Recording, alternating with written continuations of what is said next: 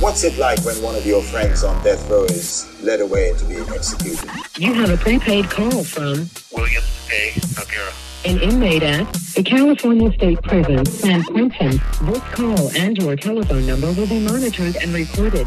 I had to be a different complete guy, which is the guy who walked the walkways of San Quentin death row and without a gang, without a, a group of people around me. It was just me. soon after you went into to be on death row and you didn't really understand the prison workout system so much but then he said we're going to do 75 sets of it to me that seems extreme so i'm wondering if there's a danger of overtraining wearing yourself out so that you're No, no, that's actually funny. That, and it's funny, and I'll, tell you why.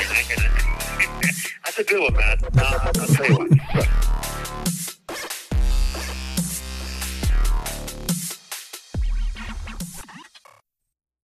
Welcome to death row diaries i am matt ralston and I'm William Noguera.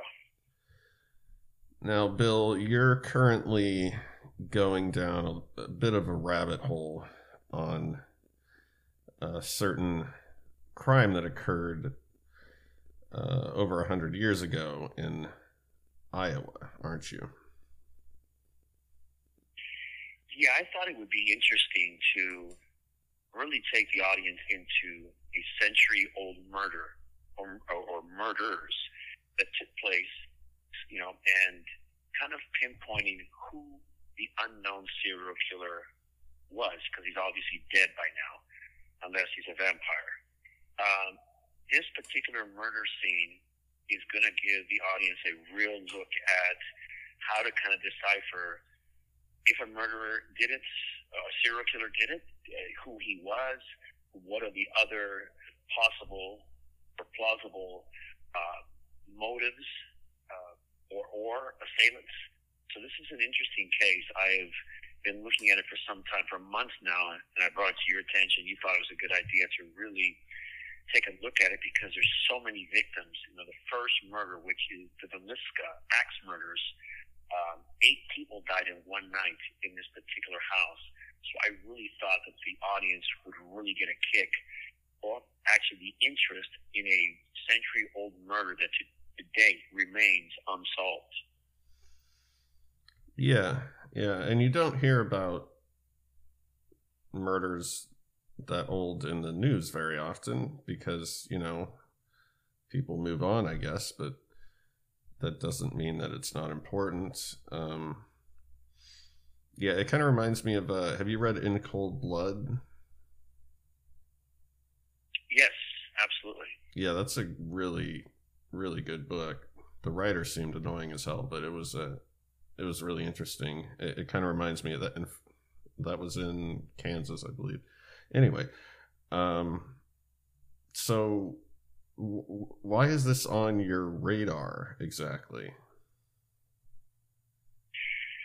Well, first of all, it, the amount of people that died in one night, we all look at Jack the Ripper as being like, when you think of serial killer, at least in most people's circles, you think of Jack the Ripper. But he didn't kill that many people compared to other serial killers that were killing at the time. Yes, he was very gruesome, and it just picked up, the media picked up on it. This case did not get picked up, but six children died the first night, and two adults. Um, the, the killer used an axe to kill. And this case interests me because I saw several other instances where extremely similar circumstances happened, which lead me to believe that the Villisca axe murders were done by a serial killer. And this is one of the last things he did, and it picked up a little bit more attention than the other killings prior to this. But this particular serial killer killed for about a decade. And he did so in extremely similar fashion that a lot of people have not picked up on this. Honestly, it's kind of shocking to me. But we wanted to cover the Villisca axe murders first and then kind of lead you down that rabbit hole so you can see where the murders actually started and actually why they stopped, and if they started again in another country. Because again, when you have MOs and signatures that are extremely identical to each other, and this is a time when we didn't have social media, we didn't have television, where people could just look up or see how a killer killed. So that another guy did it again and again and again leads me to believe it's one perpetrator. And that's what really interests me about this case. Yeah, so we'll get into that, but just based on what you just said, having talked to you as as an expert on serial killers, a lot of them do kill children. Um, and I think we we're probably in agreement that it's really messed up to be killing adults for no reason, but I, I don't understand it, but I can kind of understand it, like because you know I've met adults where I'm like I'd fucking kill that guy, but I don't I don't mean that like you know I just flippantly would say something like that, but uh, only a serial killer is going to kill six children, right? There's just no reason to do that right? Yeah, well, in my opinion, there's no reason to touch children, period. But this particular guy, there is a motive, and I, I have I have found a thread in all of these murders that seems to be the same. And you know, it's a hundred years from now, so of course, forensics, the collection of uh, you know DNA, blood splatter, you know, blood analysis, fingerprints was non-existent. So we're really going by what newspaper and police reports say. And I see a very distinct pattern here, specifically with the motive and his signature. And, and you know, we've talked about this many times, and you know, I described the signature as being something very unique to a killer. And although he does it over and over and over, it's not necessary to the crime. And, and, and I've explained that you, and I've described and shown you a variation of different signatures with professional baseball players that can be looked upon as a signature. It's very similar to that of a serial killer. Not that baseball players are are killers, but so you watch these guys come to the plate and they touch their hat twice. You know, they they lift their cup they unhook their gloves, they hook them back up, they touch the back of the bat, and then they lift up their right foot and they put it down, and now they swing the bats. And they do it every single time they pitch a alto. That is a signature. It doesn't help the guy hit the ball over the fence or even make connection with the ball. But he believes it helps him. It's a ritual. That's what serial killers, that's what a signature to a serial killer is. It's a ritual. So I have found that ritual in more than 59 murders at this time within a 10 year period. And there was extremely uh, detailed uh, signatures in about another 50 murders at that time that can be connected to one serial killer and that makes this guy to date the most prolific serial killer in U.S. history. You know, we have that guy, Little, who's a modern day killer that was put in prison. I believe he died, and he had 60 confirmed murders. He actually bragged about killing about 100 and some people, which often is the case with serial killers. This particular guy, he's an axe murderer I can attribute 59 for sure to him, but I can also tie another approximately 50 murders to him. And that makes him, well, basically the most prolific serial killer in U.S. history, but also widely unknown one. No one knows about this guy. We're keeping his name a little bit secret because we want to talk about the Villisca murders, and I'm going to give you examples of other murders that happened, and you guys can judge for yourself if I'm on the right track here or not. Yeah.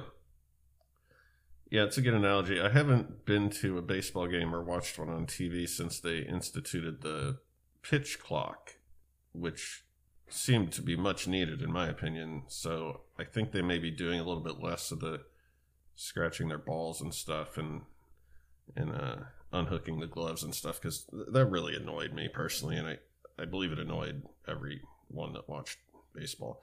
Um, so, all right, so let's before we get into the Villisca murders, I just want to ask you because you told me this at some point, and I seem to have forgotten the specifics. But you have a theory on how many serial killers are operating in this country on a daily basis. Um, can you explain that a little bit? And do you think it was about the same uh, during this time period? Yeah, absolutely. Um, I've talked about this before, and I've actually detailed it in my book that's coming out in this uh, 2024, early 2024, and it's called The Lens of a Monster. And what I detail is that approximately 40 to 50, even as many as 60 serial killers are working in the United States at one time. And this has been a number that has existed for a very long time. Uh, a uh, hundred years ago, I believe the numbers are about the same. There's really no change. We know more about the serial killers now because of modern media, uh, modern techniques of forensic evidence collecting, and we you tie them to murders. At this time, you didn't have that mass media. You didn't have police work or police um, techniques where these murders were connected. You know, we had trouble in the 1970s and 80s that police didn't share information. Now, you can imagine back 100 years ago where a local sheriff who, for whatever reason, didn't think something was important and he threw it away but the numbers that I talk about are based on that serial killers are born this way. They're not made. A lot of speculation have all these psychiatrists and psychologists who need a job and need to take credit for something are always talking about child abuse, that these serial killers are made because of circumstances from their environment and because of how they were abused. I completely disagree. Uh, yes, the abuse, the environment can tweak their issue. Like say their mother wore red pumps and she beat this kid or whatever, and now he kills women who have red pumps on or whatever. Well, that's the symptom, and I get that. But they were already going to kill no matter what. Now, the hard evidence is that millions of kids are abused every year in the United States. We know it. We see it on television. We don't have millions of serial killers. We have 40 to 50 or maybe as many as 60 per year. These kids are born. The same amount of kids are also born every year who are what you would call uh, prodigies, extremely gifted children that can sit down at the age of three and play a piano, or age two, they could do trigonometry and calculus around 40 to 60 of these are born per year in the world. And this is the same basis that I'm using as a model for serial killers. They're born this way. These kids were not taught this way. Of course, it's the extreme. The other one is a child prodigy, piano, mathematics, painting, whatever you want to call it. And the evidence seems to back up what I say. There's also the issue that I am the only person that has spent four decades on death row with serial killers, and I use that time to study them, interview them, interrogate them, and usually make them believe that I was like-minded, so they share information with me. All that put together has led me to believe, and my thesis is that serial killers are born, not made. Let me call you back. Hey, Matt. Yeah, speaking of the born and not made thing, which I agree with you on, especially the more that that you kind of hash it out. But and we're gonna get to the Villisca murders, but I've never asked you about this. So I was watching a YouTube video about some child that was murdered and it's never been solved. And they said, well, it could be a copycat killing. And I'm like, and we've all heard that term, and I never thought about it. But I'm like, wait, wait, wait, wait. You're telling me that some guy just was watching the news and was like, oh, that'd be a good idea. Like, it's actually a pretty ridiculous concept, isn't it?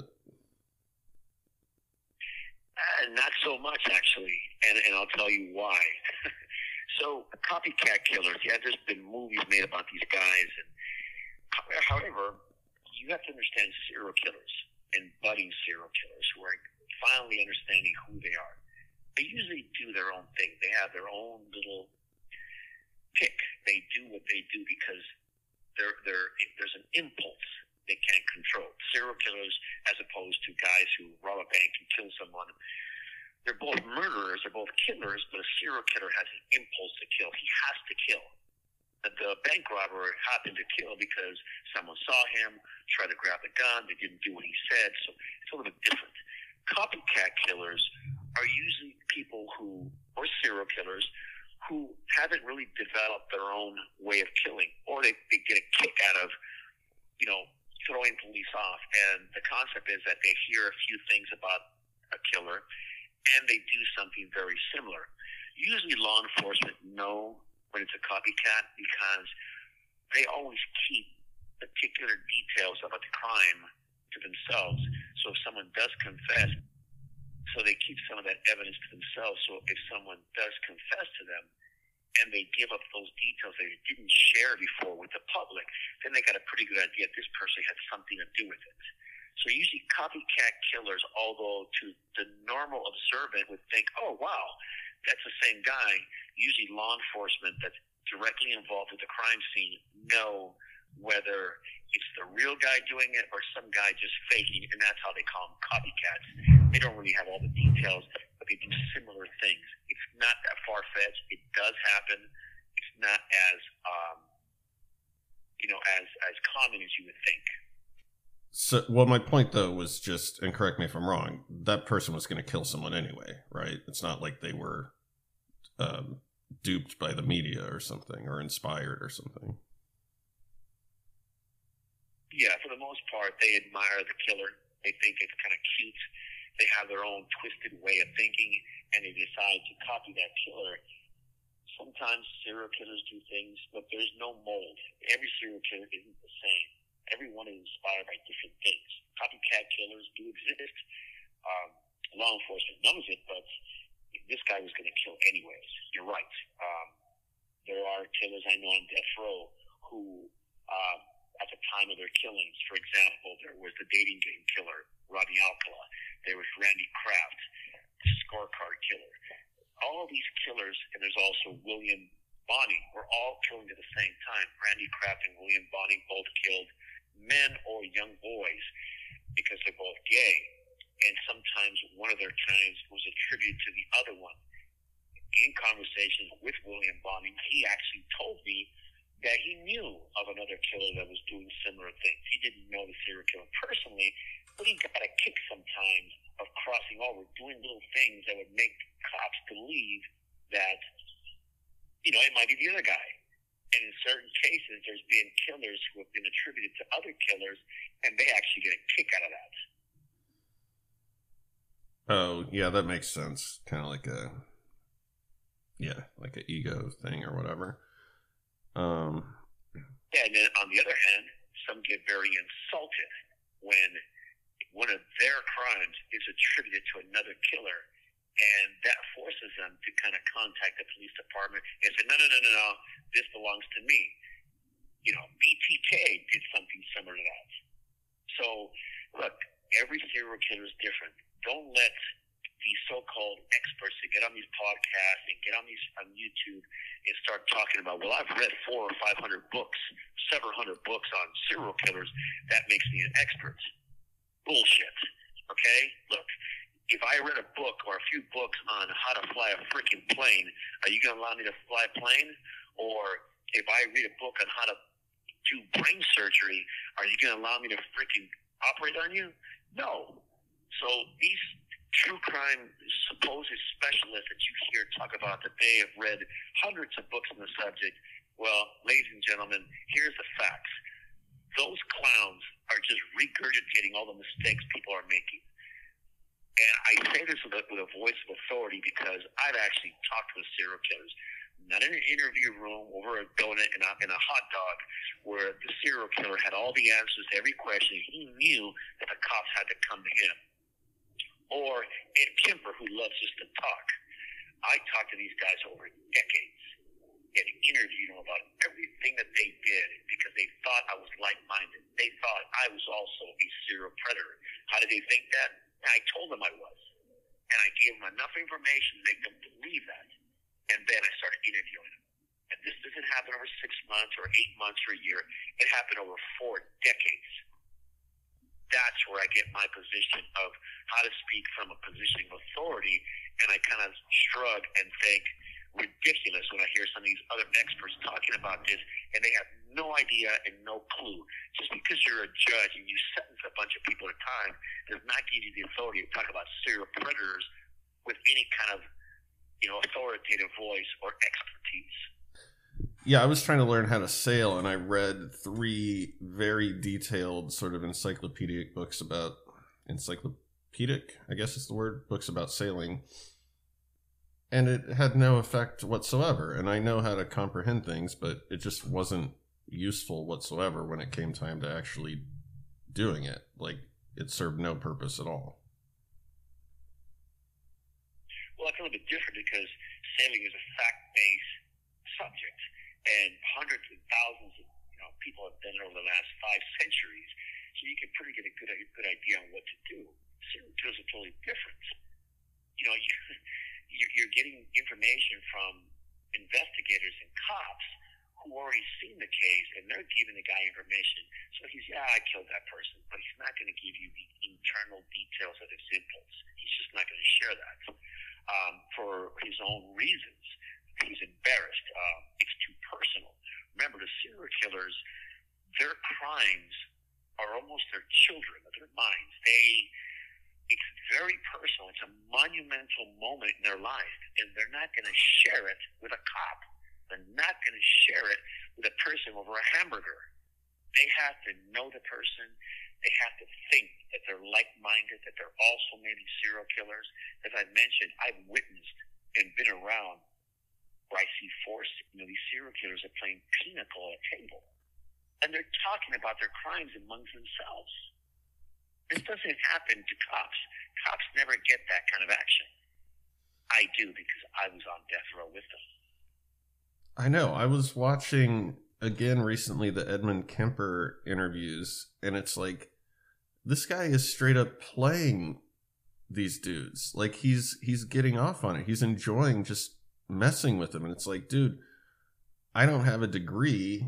I'm not an academic in this field, but I can see it. How is it that you guys are not seeing this? It's it's ridiculous. Well, Ed Kemper, remember that serial killers can sexualize control. Remember what Ed Kemper did? He chopped off his mother's head and had sex with her mouth. Okay, when they, she, this guy's a very twisted guy. He's also very intelligent. Well, he has about 145 IQ, which is intelligent. He's not a genius level guy. Most people have a master's degree in college have about 140 to 145 IQ. So this guy is definitely playing them because he knows one important thing. The more he tells them, the more shit he comes up with, the more they're going to come talk to him and he does this constantly. It's what gets him off.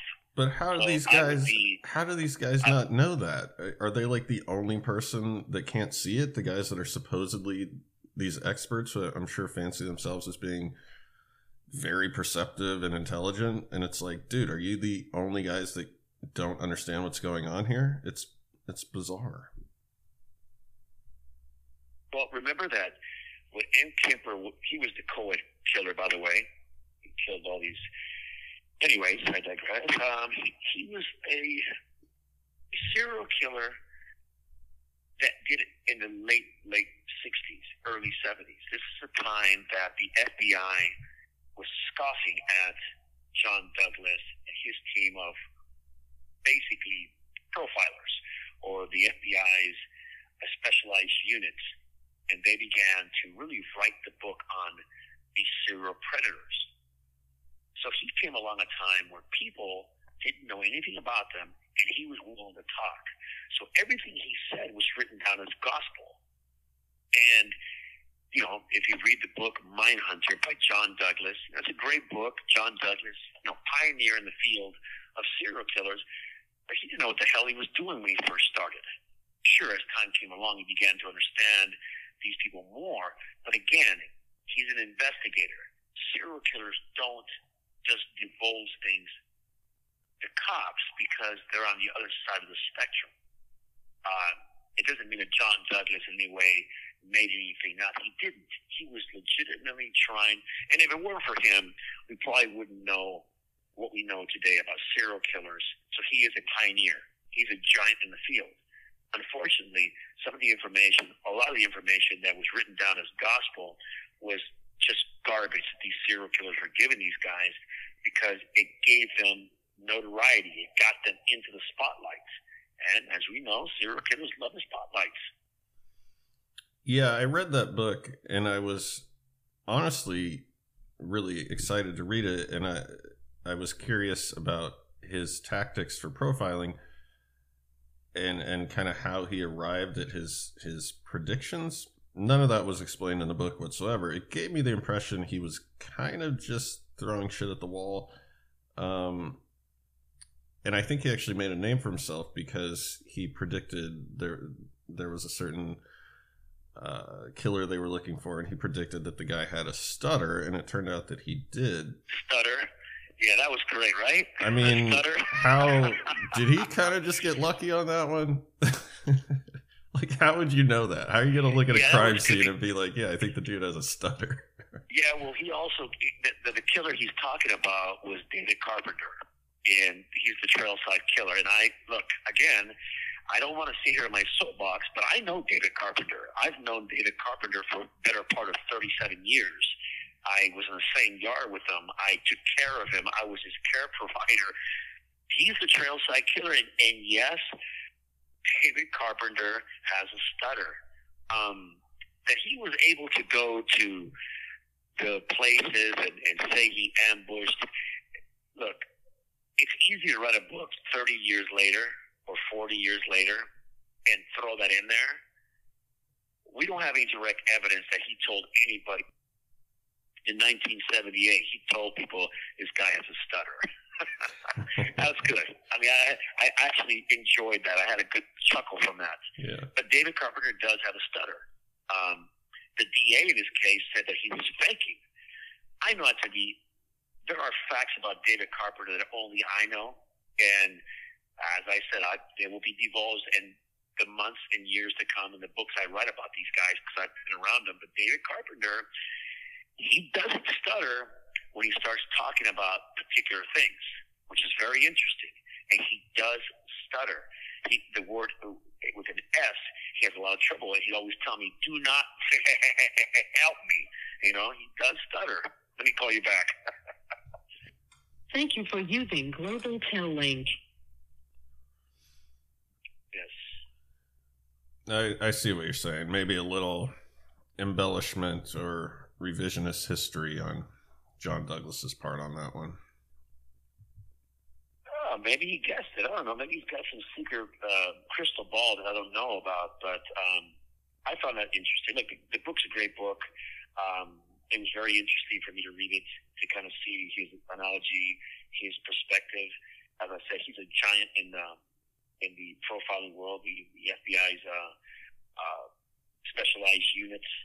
Um, and he's the, basically the founder of it. So I found his perspective interesting. I, I never really make fun of people that are the at the forefront of this. I mean, they're actually an experienced investigator. Um, I do make fun of people who claim they've read several hundred books and they've never worked a crime scene or been around killers in any way, shape, or form. I do have an issue with them. But John Douglas, obviously, um, very intelligent man, and I, I found his book to be very interesting. I highly recommend it. Um, but back to the Villisca murders, which I think is where um, we're at. Um, I think this is a very interesting case, and we're going to do it over several episodes. But I think the the audience is going to find this case and the trail of other murders that are, at the end of the day are going to you're going to you're going to have the conclusion that this was a serial killer and that he was guilty of over 59 murders. Yeah, yeah. And I, last thing I'm going to say about Douglas, he seems like a good guy. I'm not trying to disparage him or anything. I just could have used a little more hard data in the book. So if you predict the guy as a stutter, what else did like what'd you get wrong? You, like you're not a psychic. All right. Anyway, let's talk about the Villisca uh, murders and and um, I guess this crime. You know, putting myself back in this time period, um, there wasn't as much coverage of this kind of thing, but I guess the crime was so horrific that it actually was like a national news story, right? Yeah, it did get a lot of attention. Um, it's it remains unsolved till today. Um, so let's talk about the murders. It's, it, they're called the Villisca, and I hope I'm pronouncing that correctly, axe murders. And the eight people lost their lives: six children, two adults. Uh, the weapon that was used was an axe. Just imagine the the type of trauma that this inflicted. It happened on the night, early morning of June the 10th, 1912. Or, of course, it happened, you know, the night of June 9th, 1912. We, we don't know because, remember, forensics, uh, pathologists, coroners could not really pinpoint the time of death like they can today. Um, so, what happened that night? So, here it is. The Moore family, which consists of a father named Josiah, I hope I pronounced that correctly, and his wife Sarah, and their four kids uh, Herman, Mary Catherine, Arthur Boyd, and Paul were all in this home. They were pretty well known in this community. Um, the night of June the 9th, Mary Catherine, which is one of the daughters, she invited her friend Ina and uh, Lena, both sisters, to spend the night at their residence. And that night they had gone to church. They went to a children's program, which the mother, Sarah, had coordinated. Uh, you know, they left around 9.45, 10 o'clock. They arrived at the house with the two um, children, as I mentioned, Nina and uh, Enna. I believe it's Enna, how you pronounce her name. Uh, their last names is Stillinger. So they go to sleep. It's a normal night. These are good people. They're not involved in drugs, you know, prostitution, none of those things. The following morning, which is uh, June the 10th, a neighbor by the name of Mary Peckham goes over to the Moore's home, which is Sarah and Josiah, Josiah's home. And she notices that nothing's being done. Back in this period, people did chores. They got up, they milked the cows, they took out the chickens. But Miss Peckham notices that nothing like this is happening, and this is a normal ritual of this house. She comes to the front door, she knocks, nobody answers. She tries to open the door, but all the doors are locked. So she walks over and allows the chickens out from the Moore's home, which is what they normally do. And then she calls Ross Moore, which is Josiah's brother. He comes over. He knocks on the door. There's no answer. He shouts out, nothing. They become concerned. So he has a copy of the front door and he unlocks the door and lets himself in. While Mary Peckham is outside the porch waiting to go in, Ross goes into the house, opens the guest bedroom, and there he finds Lena on the bed uh, and her sister Edna, and they're both dead. Immediately, he tells Mary Beckham to call the peace officer. He's the sheriff type of guy.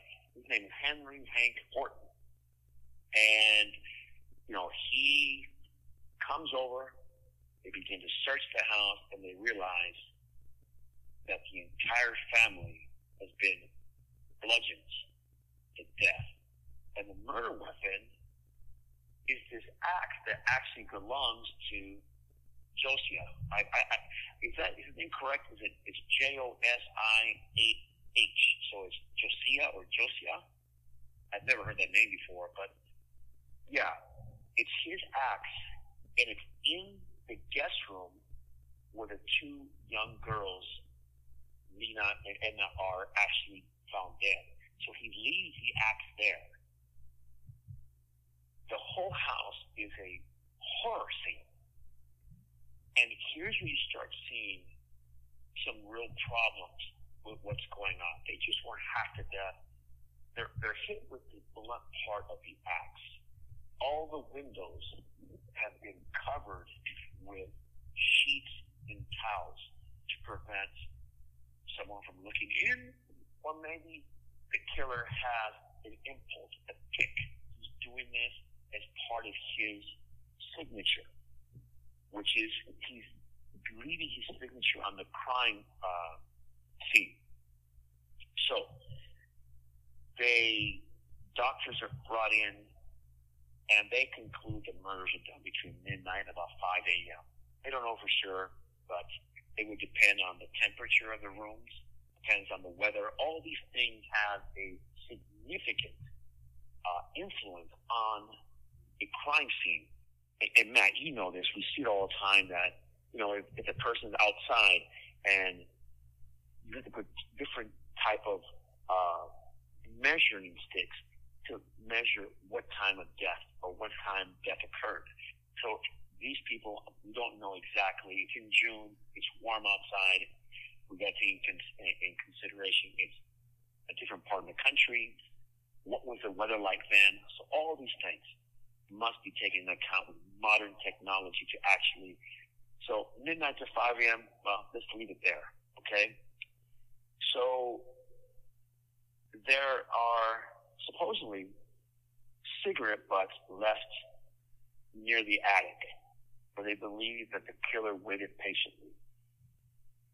But according to the official report, there are no cigarette butts found. So again, depending on how you collect the evidence, that's a big problem there. Of course, if we were in today's world, we could have taken DNA from the cigarette butts and conclusively found out who the killer was.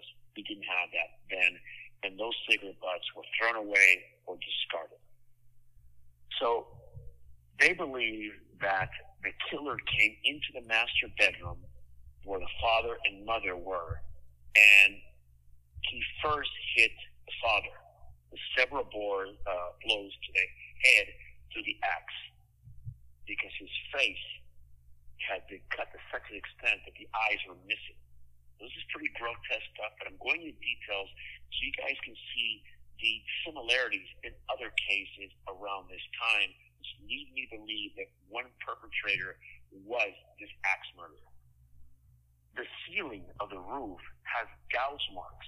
So obviously this guy actually, well, depending on how tall the bed was and how low the roof was, it seems to me that he was standing on the bed on top of the, victim and he was lifting the axe over his head and bringing it down. As he brought it up, he gouged the roof with the, the sharp part of the blade. So imagine that, okay? So he then uses the other side of the blade to kill Sarah. And he then uses the blunt part to, merit to kill Herman, Mary Catherine, Arthur, and Paul. And he did so the same way they killed the parents it looks like the killer actually returned to the master bedroom to inflict more blows on the Moores. That also could be looked upon as that there's a lot of rays going to the sky. You know, we'll talk about this later, but we have a killer who returns to a bedroom and he's already killed the people and he inflicts more blows on them. Maybe they reminded him of his family. And Wright told you, serial killers are born this way. There's something about his family can make him uh, alter the symptom of the tick, which is to murder families. He doesn't murder people on trains. He doesn't murder people in airplanes. He doesn't murder people in the streets. He murders people in houses. Seals the house so people can't look in. Maybe that's also part of his tick.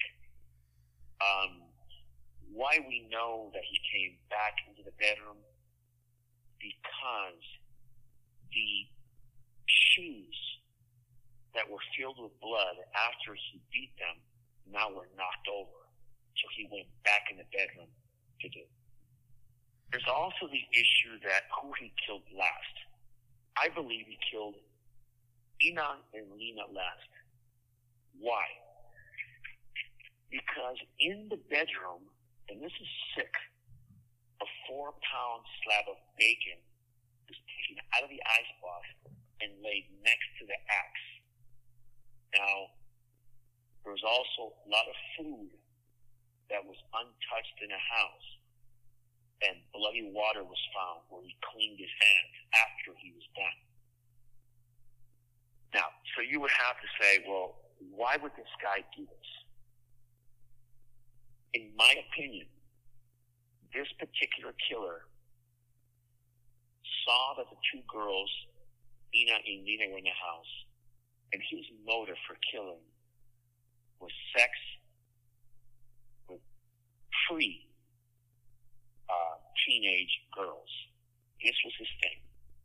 Uh, the adults were killed, they were ambushed. That was part of what he did. He got his lust up in anticipation for the girls by killing the parents first. You hear about a bloodlust, how serial killers sometimes kill and the spree begins to accelerate. This is how this guy got his, his juices flowing killed the parents first. He ambushed them. And then he killed the rest of the family.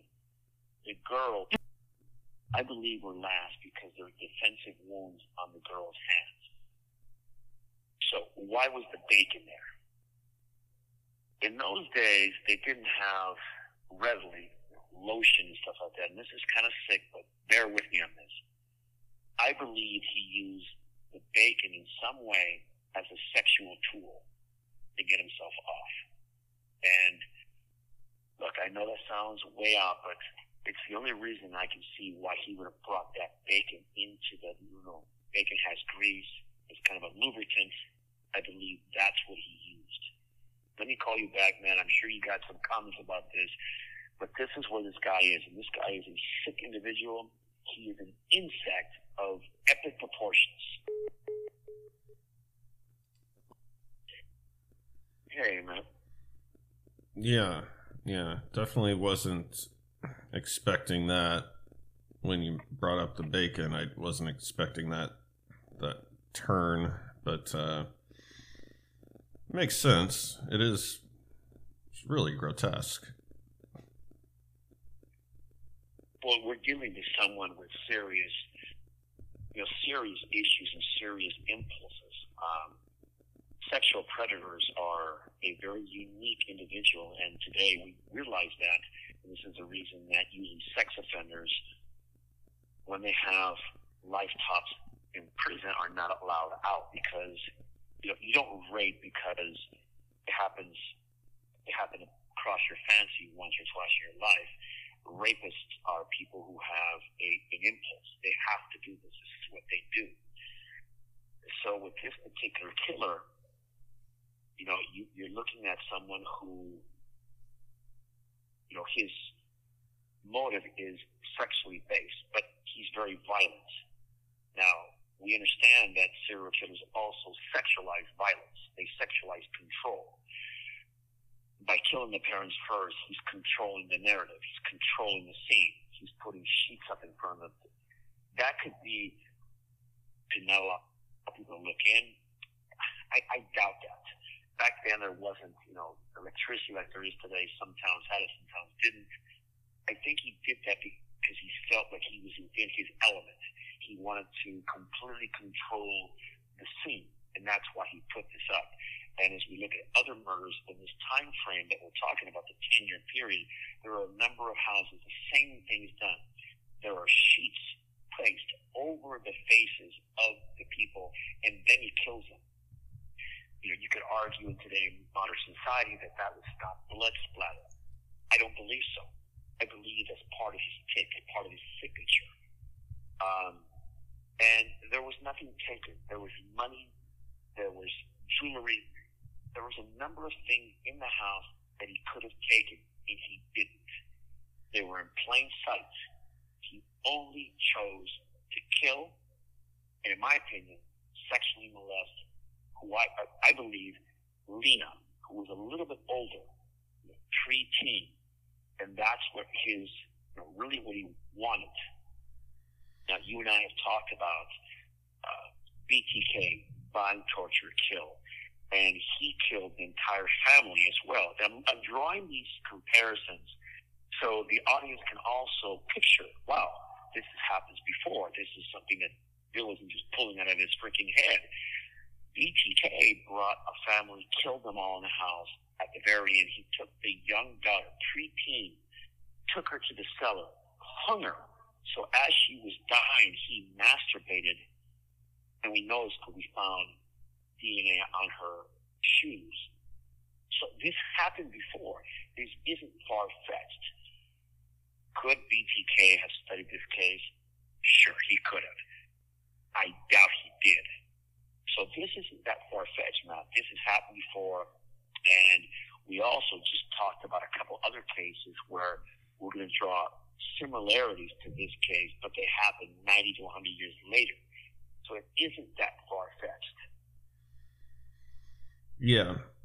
So speaking of DNA, you know, th- this happened in 1912, and there are people, not very many, but there are people who were alive when this happened. But when I hear 1912, I'm like, you may as well be talking about the year 1492. I mean, you know, they didn't even discover, they didn't prove that DNA existed until 1953. And so, you know, that means in the 40s and, and in 1952, the most respected people on the topic were just giving lectures about how DNA wasn't a thing and how, oh, well, you're bald and your dad's bald. That's purely coincidence.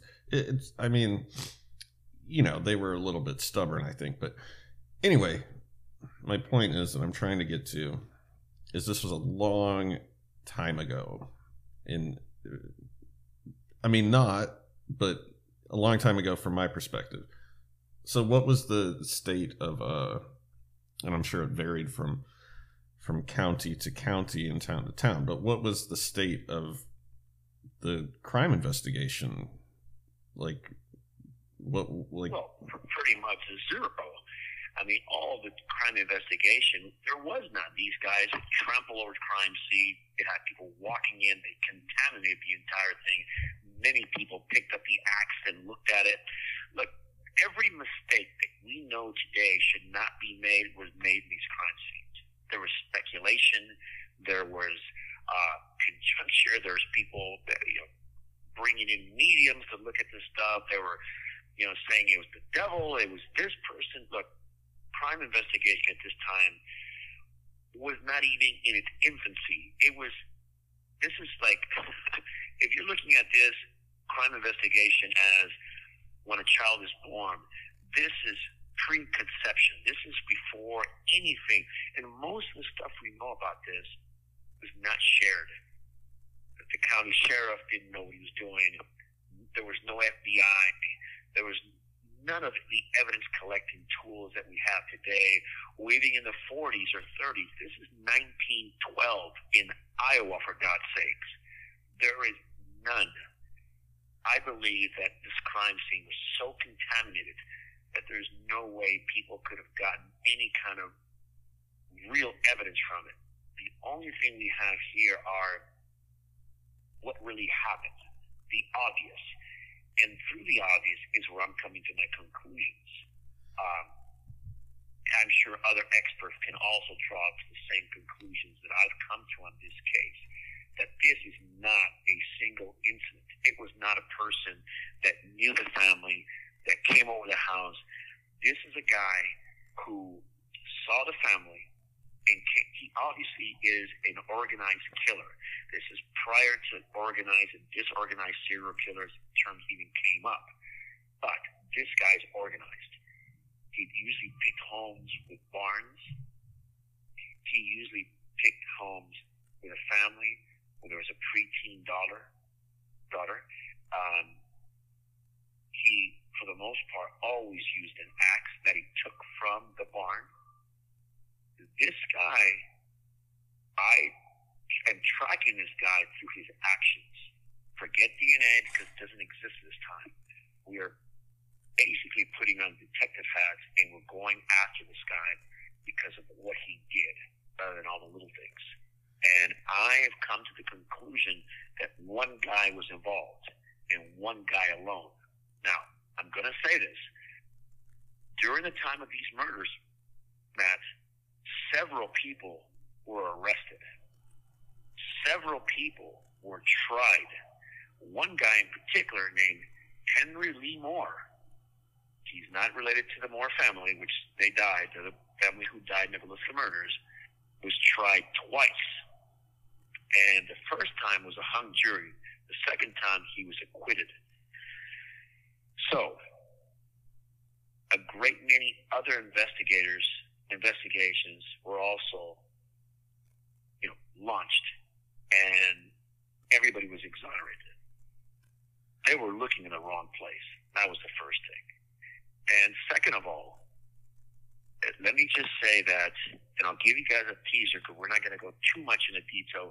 This is going to go over a couple episodes because we're going to go into real details about this guy several people were tried and convicted for other murders he, that he did. And no one even had this guy on the radar. So much so that seven people were actually sentenced. A number of them were executed. One was actually exonerated. And there was actually lynchings of African Americans who at the time lived close to the, these murder scenes, and because they were African Americans, people of black origins, they were taken out and they were hung. No jury. It was a lynch mob. So this guy, this serial killer, we can attribute all those murders to him as well because his actions directly caused the lynching and execution of other individuals. Yeah. Yeah, one of my favorite facts about you know people who are so gung ho about America and making it great again during this time, there were actually bills presented to Congress that were just trying to make it illegal to lynch African Americans, and Congress voted them down. So, yeah, I don't know if America was that great at that point. Um, anyway, little bit of a tangent there. We're going to pick up more of this guy's modus operandi and some of the the ensuing crimes that take place after this on the next episode. So, until then, I have been Matt Ralston. And I'm William Noguera. Uh, be safe. You're aware your surroundings. Your life could depend on it. And before we go, Matt, I did want to uh, let the audience know that um, I have put up a a new YouTube page, and it's a channel. It has gonna have everything on. There's a few episodes up right now. We'll have some of our episodes there, as well as a lot of new things about me. So check it out. It's called Through the Lens of a Monster, William A. Noguera. And check it out. And uh, obviously, sign up for my newsletter and get some details that you're not likely to get anywhere else. So again, thank you, and we'll see you next time for the second, third, and maybe fourth part of this serial killer that Matt and I are hunting down, and I think you're going to find very interesting. We'll see you next time. So, what's the actual? I think it might be helpful if you tell people what's the name of the actual channel. Oh, it's through the lens of a monster. Um, I don't know. I don't have internet access, but the, the banner is called Through the Lens of a Monster, which is the name of the book that's coming out in 2024. Um, and it's under William A. Noguera, which is my name. So I, I imagine you can get it by just looking up through the lens of a monster. Yeah, so it's through the lens of a monster. Uh, if you type that into YouTube, that will bring up Bill's page. Um, and it is William A. Noguera, but for some reason, if you put Bill's name into the search bar on YouTube, it brings up uh, Ken Main stuff, which is which is good. But um, anyway, just type in through the lens of a monster on YouTube and you'll find it. Okay, we will see you next time. Until then, I've been Matt Ralston. And I'm William Noguera. Be safe, be aware of your surroundings. Your life could depend on it.